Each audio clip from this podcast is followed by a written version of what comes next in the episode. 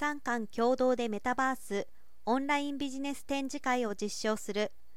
コンピュータで創造する工事の仮想空間メタバースが各方面から脚光を浴びています。エンタメ系の仕組みと目されがちなそれは昨今新製品発表などに使われたりオフィスや会議室となったり大勢がアバターを介して会話もできるので学校のオンライン施設などとしても活用されつつあります。5月20日戸田市と CTC はビジネスにおけるメタバース活用の課題や有効性を確認する目的でビジネス展示会バーチャルエキスポ in 戸田の実証実験について基本協定を締結しました。6月22から24日に開催する同会の参加者からの意見をもとに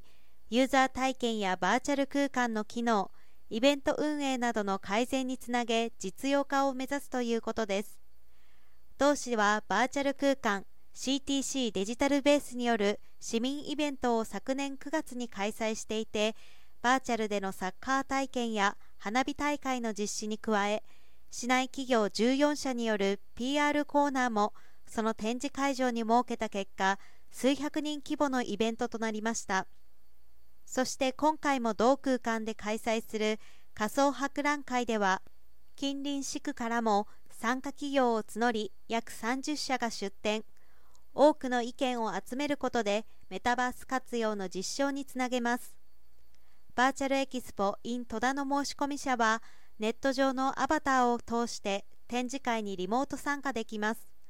アバターを操作して臨場感のある 3D 空間で各ブースを巡ったりマイクを使用して会話したりも可能。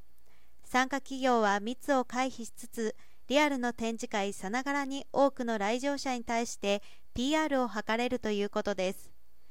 地域企業の産業競争力強化を図るとともに